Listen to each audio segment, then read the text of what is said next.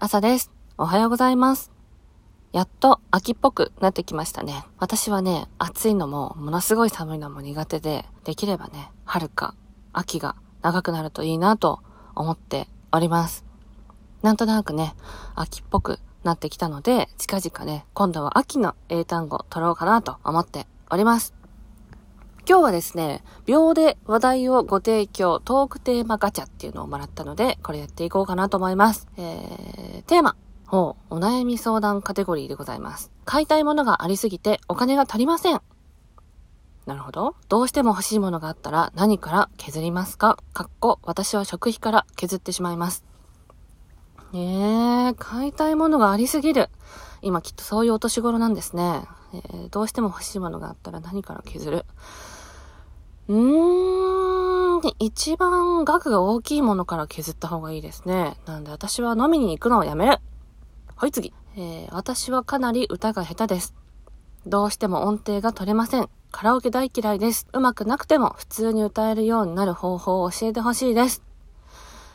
えーっと、私の個人的なおすすめですが、バケツを被って歌うと音痴が治るっていうので、友達にバケツ被せたことあります。で、彼は、キラキラ星が上手に歌えるようになりました。はい、次。えー、コミュ、コミュ障で自分から人に話しかけることができません。気軽に向こうから話しかけてもらえるようにするにはどうしたらいいですか？えー、これは、相手に気づいてもらえるような目につくものを身につけるといいと思います。例えば、えー、っと、プーマとか、アディダスのパロディのなんかあるじゃないですか。面白い T シャツとか。あとは、うんと、それどこで買ったんですかって言われるような小物を持ってみる。と、もう話しかけずにはいられない。気軽に話しかけるような人からしたら。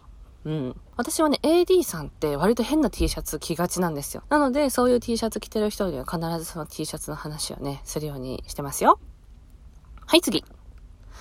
えーと、家で家族と寝ていると、窓やドアから暴君が侵入してこないか不安になる時があります。古いマンションなので、オートロックとかもないのです。何か対策をしたいんですが、いいアイディアはありますか？暴君が侵入してくる可能性があるところに住んでるんですね。なるほど。うーん、対策をする、もしくは心の不安を取り除くっていうところでは、うーん意外とね、あの、防犯グッズって相手の武器にもなりがちなんですって。なので、武器になり、なりそうなものを持っとくと、逆に不安を煽ると思うので、あ入り口とか、裏の勝手口とかに、お札をいっぱい貼る。うん、次、働きたくないです。楽にお金を稼げる方法を教えてください。私も教えてもらいたいけど、働きたくないのか。そうすると、何もしたくないんだな。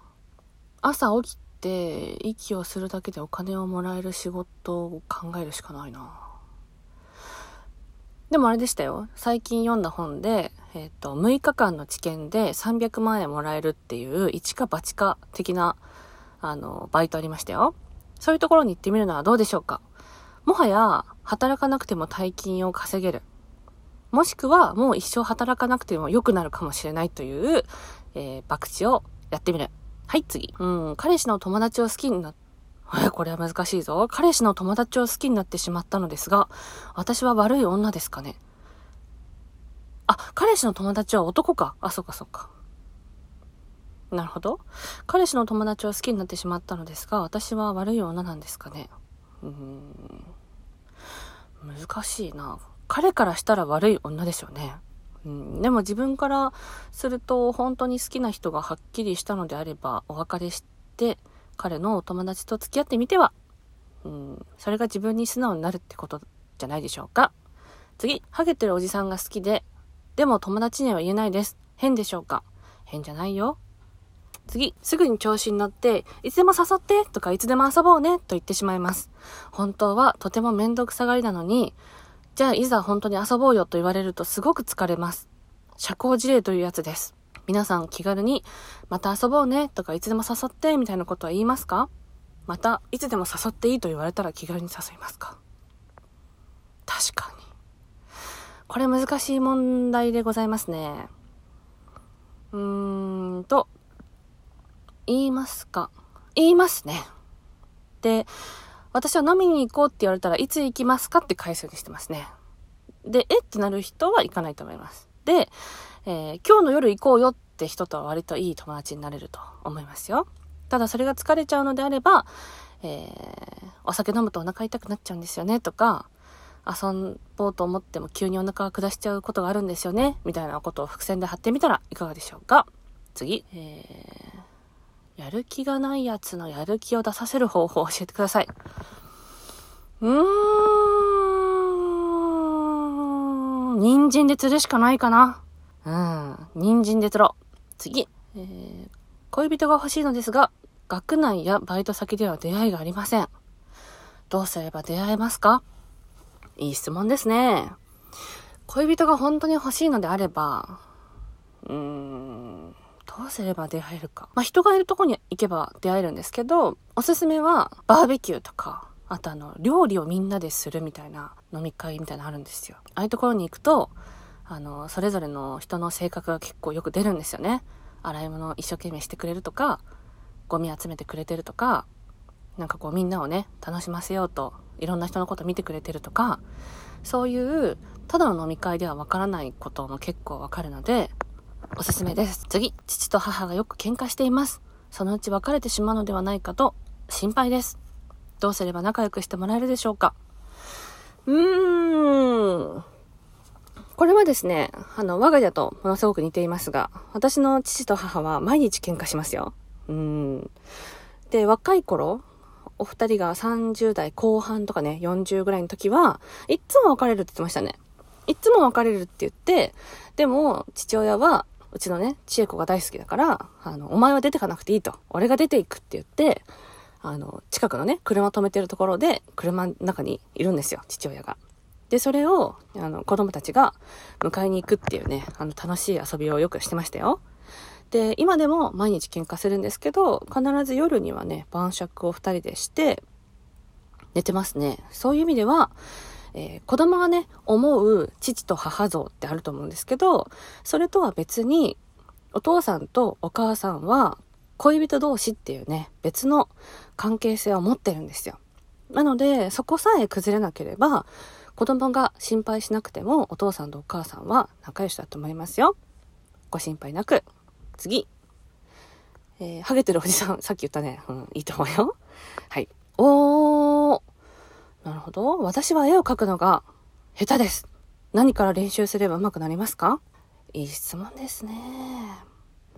別に私が特段絵が上手いわけではないんですけど、えー、私が絵を描くときに意識しているのは、えっとね、最初から、最初から細かい線を引こうとしないこと。えー、一番面積の広いところから、えー、書くんじゃなくって塗る。うん、例えば鉛筆であっても、鉛筆の一番細いね、とんがってる部分で絵を描こうと思わずに、鉛筆を斜めに寝かせて、太い柔らかい線で広い面積の部分から塗っていくと、なんかね、うまそうに見えますよ。うん。私はこれをするようになってから絵がうまいって急に言われるようになったので、多分、うんとね、ディテールをうまく見せるじゃなくて、パッと見、うまそうに見えるっていうだけでも十分かもしれない。うん。でも本当に絵が上手くなりたいとか、えっ、ー、と、漫画家さんをね、目指したいとか、であれば、いろんな作品を見に行くのもいいと思いました。私はメイクをするにあたって、ちょっと真面目な話なんですけど、あの、メイクをするにあたって、うんとね、あ、そうなんだって思ったこと何個かありまして、えー、油絵のね、美術館、違うな、美術館に行って油絵を見た時に、鼻の先端とかね、顔が光が当たってるところのすぐ横は黒いんですよ。しかもその黒っていうのは絵の具の黒じゃなくっていろんな色が混ざってるから黒に見えている色なんですよ。そういうのってメイクにおいてもものすごく生きてて、チークだからって赤を乗せなきゃいけないわけじゃなくって、リップだから赤を乗せなきゃいけないわけじゃなくって、その、ほっぺとか唇に対してこういう色を乗せるとこういう風に見えるっていう部分を大事にするようになりました。そういう意味では、絵をね、あの、上手くなりたいってことであれば、いろんな絵を見る。水彩画とか、あとね、水墨画。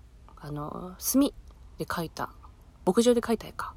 あれもね、ものすごく勉強になりますよ。白と黒だけで立体感を出すってすごく大事だし、あとあれ、あの、卵を立体的に描くっていうのね、よく動画で出てるので、ああいうのを見るとめちゃめちゃ楽しいと思います。うん、ちょっと長い時間喋ってしまった。こんな感じかな？一周しましたよ。はい。たまにはね、お題ガチャもいいかなと思ってやってみました。ということで、月曜日か、一週間頑張っていきましょう。応援してます。しねでした。バイバイ。